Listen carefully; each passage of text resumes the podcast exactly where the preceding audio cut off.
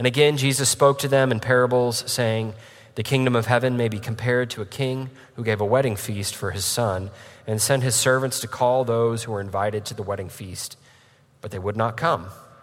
Again, he sent other servants, saying, Tell those who are invited, See, I have prepared my dinner. My oxen and my fat calves have been slaughtered, and everything is ready.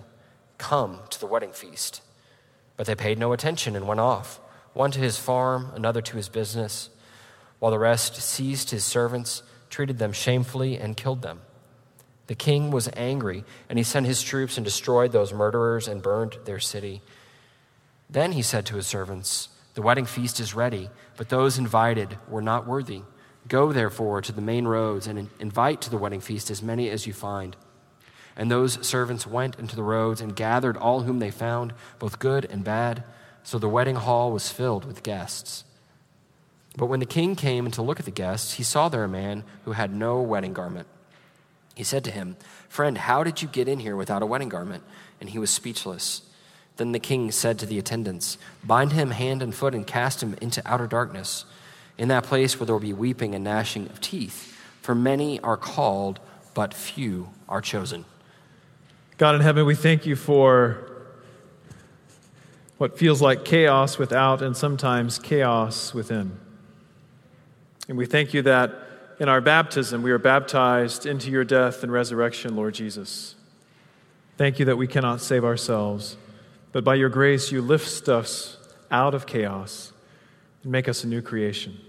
Teach us today by your holy word, and teach us as we reflect on these things, on these essentials of what it means to be the church. In the name of the Father, the Son, and the Holy Spirit, amen.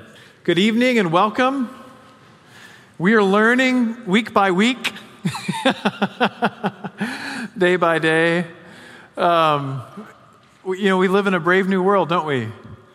And we're just trying to figure out life one day at a time. And the same goes for us here. Our identity at St. Bart's doesn't change, our vision and our values don't change, but we're trying to make church work. So thank you for your patience. It's wonderful to see all of you here tonight. It's wonderful to be with you all who are with us online watching the video.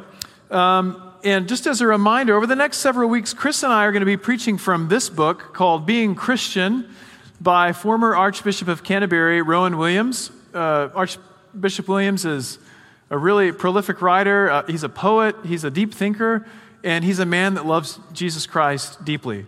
So, this is a wonderful book. It's only 10 bucks. You can pick it up at Logos Bookstore or maybe your other favorite local bookstore, or if there are no copies at all for you, Amazon. But I invite you to get the book, read it as we journey together what these essentials of Christianity or of what the church are. And it's funny because we've been talking about essential services and all that kind of stuff, and we realize, of course, the church is essential. But when we think about the church, what is essential about the church? And so that's what we're going to be answering over the next several weeks. And I'll give you the answer now because that's what I'm supposed to do. This is not a test. We're learning together, we're on a journey together. But the four essentials that we're going to focus on in this book, of course, we could name others, but these four are baptism, the Bible, Eucharist, and prayer. So, holy baptism, holy scripture, holy communion, and prayer.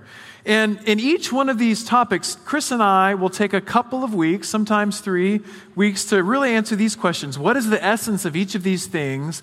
And what might people look like who do these things or who participate either in these activities or who have been recipients of these sacraments?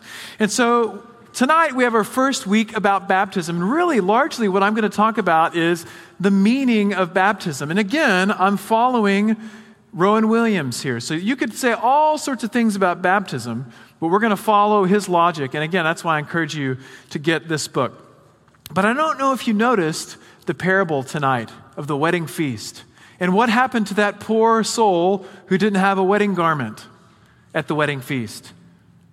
He was at this feast, presumably the kind of feast that the prophet Isaiah was writing about, with well aged wine and rich food full of marrow this sort of feast that symbolizes how God would put to death death, how he would swallow up death forever. And so we hear this parable about this wedding feast, and this man has no wedding garment. Baptism for us is like our wedding garment baptism and the resulting life of faith and repentance and virtue and charity, living out what God has put in us by faith. So, if we're baptized and we're living that kind of life, we are indeed clothed with this wedding garment. We are indeed, and our lives are showing forth the wedding feast that we long to partake of. And as more and more we confess and repent and we put away the desires of this world, the lust of flesh and the devil, and more and more as our our lives look like God's life. Doesn't mean we become God, but we become more and more like God. That wedding garment continues to inform what our lives look like. And truly, more and more, we live into our baptism. So, baptism simply means dipping or to immerse something. And some of you who maybe have grown up Baptist, you're like, ah, that's right. Immersion. Baptism simply means to dip something or to immerse something. Now, Jesus began to speak of baptism in a certain way. He talked about his suffering and death as a kind of baptism. So we see that in the New Testament. But from the beginning, Williams says in this book, and I would offer to you as well, from the beginning, we see that baptism as a, as a sort of rite of initiation, of, of a, as a sacrament of joining the church that it's this intense identification with the suffering and death of our Lord Jesus Christ. Williams says it's like being swamped by the reality of what Jesus endured. Dropped into the mystery that we remember on Good Friday and that we chiefly celebrate at Holy Communion. So, baptism for many of us happened when we were very young, and we may not remember it. Or maybe some of you, like me, have been baptized more than once. So, that's all well and good, but we call back and call to mind that no matter what form our baptism had, if it's in the name of the Father, the Son, and the Holy Spirit, it's being swamped by this reality that Jesus took upon himself in order to put to death death. Moreover, the meaning of baptism can be likened to that of new creation. Think about Jesus' baptism in the Jordan. And think about maybe you've seen icons or, or artwork depicting Jesus' baptism in the Jordan. And what do you recall? He's standing in the river, and the, the river doesn't look like you're in Colorado and you're about to, you know, throw some flies on top of the water. It's the river that Jesus stands in in this baptism icon is one that is a swirling chaos, which the Jordan River, if you've ever seen it, it's not a swirling chaos of a river. It's not this rushing, beautiful thing. In some parts, it's kind of like a ditch. It's a little bit like how we've, you know, diverted the Trinity and, oh, there's the Trinity, it's a ditch. That's a little bit like the Jordan River. But in the icon, Jesus steps into this swirling chaos, and from heaven comes what? A dove. The Holy Spirit, in the form of a dove, descends from heaven, lights upon Jesus, and we hear this voice You are my Son, with whom I am well pleased.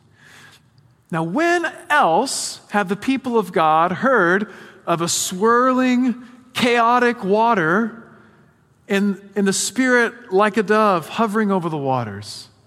In the creation narrative. And so early on in the church's life and her reflection, and thus in her preaching and her teaching and her artwork and her writings, we see that baptism became kind of like a new creation. Out of that chaos, when the wind of the Spirit blew over it, something good came forth the world, the creation. And something ultimately very good, you and I, our creation came forth. And so, similarly, in baptism, there's this chaos of our lives that God's Spirit broods over and draws forth from the chaos what? It's what St. Paul would call a new creation. He said in 2 Corinthians 5 if any man is in Christ, they are a new creation. And so, baptism, in its meaning, is a sign of new creation. But moreover, baptism reminds us that it is a process, that salvation is a, is a process. We will one day be completely saved, but right now, what? We are being saved. We've not reached the end yet. We're still striving forward and receiving from God and moving forward, keeping in step with the Spirit. And so Williams says this to be baptized is to recover humanity as God intended it. In other words, baptism is a sacrament and a picture that helps us to become fully human. It's God's attempt to recover what Adam and Eve lost. Williams says that we've let go of that intention of being made very good. Think about Adam and Eve. When they sinned, what was the first thing they did? They hid. They ran away. They knew that God would come looking for them, presumably for fellowship, but instead of facing God, they ran and they hid. So, baptism reminds us that we're in this process of being saved, of turning from something, as Chris reminded us a few weeks ago, repentance, turning from something and turning to God Almighty, who is light and life and the giver of life. Baptism also reminds us, though, that there is chaos without. There's chaos outside of us. So, this new humanity, Williams said, is being saved, and it's not always going to be in control and successful. Exhibit A COVID 19. Man, we're Americans, and we love us, and I'm proud of us, and we love to do the things that we have done and celebrate these, these common grace things that God has done in our midst. And yet, we are not in control. Baptism reminds us that we were never meant to be in control. It's like last week's parable we're not the landowner, we're the tenants. So there is chaos without. But if we're baptized and if we're going to where Jesus is, who stepped into the chaos of those waters of the River Jordan in order to bring about a new creation and a new humanity, then because of Christ's life within us, because of the Spirit at work within us, because of the Father's voice speaking over us, you are my son, you are my daughter, with you I am well pleased. Because of that, we can step into the chaos Williams says this We're not in control and always successful, but rather that we can reach out to the chaos around us where people are at risk, where people are at enmity. Think about our world right now. We're seeing racial injustice come to a peak, and we're trying to deal with that as a people. And it seems like it just gets worse and worse. But as baptized people, as the people of God, as people of this new humanity, we can reach out to others in hope. We think about the election coming up in less than four weeks. Wait, however many days it is. Somebody will, you all know how many days it is. Promise I'm have a pulse right now. The election is coming up. And our country seemingly has never been more what? Divided. That chaos is, is disconcerting, isn't it? But as baptized people, as people who go with our Lord into the chaos, we can step into it and speak a word of grace and peace. We have nothing to fear. So there's chaos without. But lastly, tonight, those who are baptized will be unafraid to examine the chaos within. We're not afraid. We're not we're tempted to be like Adam and Eve and to run away. And maybe we medicate ourselves with you know, shopping or, or substances or pornography or whatever it is that we do. But eventually, as baptized people, the invitation, God's gracious invitation from our Lord Jesus when he says, Come to me, all who are weary, you who are weary and rest. part of that invitation is to look at the chaos within and to bring it to God and invite Him to bring healing. Baptism is about bringing healing to the chaos within. It's about being with Jesus in the depths of human need, others' needs, but also our own needs. Williams says this, and it's about being in the depths of God's love, where the Spirit is recreating and refreshing human life as God meant it to be. Friends, if you're baptized, there's an invitation from the Creator of the universe to you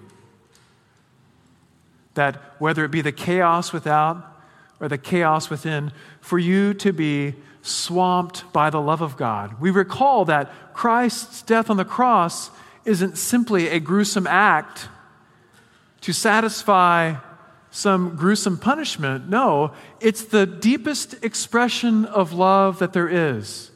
And so, as we participate in his death and resurrection through baptism, we are receiving the depths of God's love to refresh us, to restore us, to heal us, and to remake us in His image.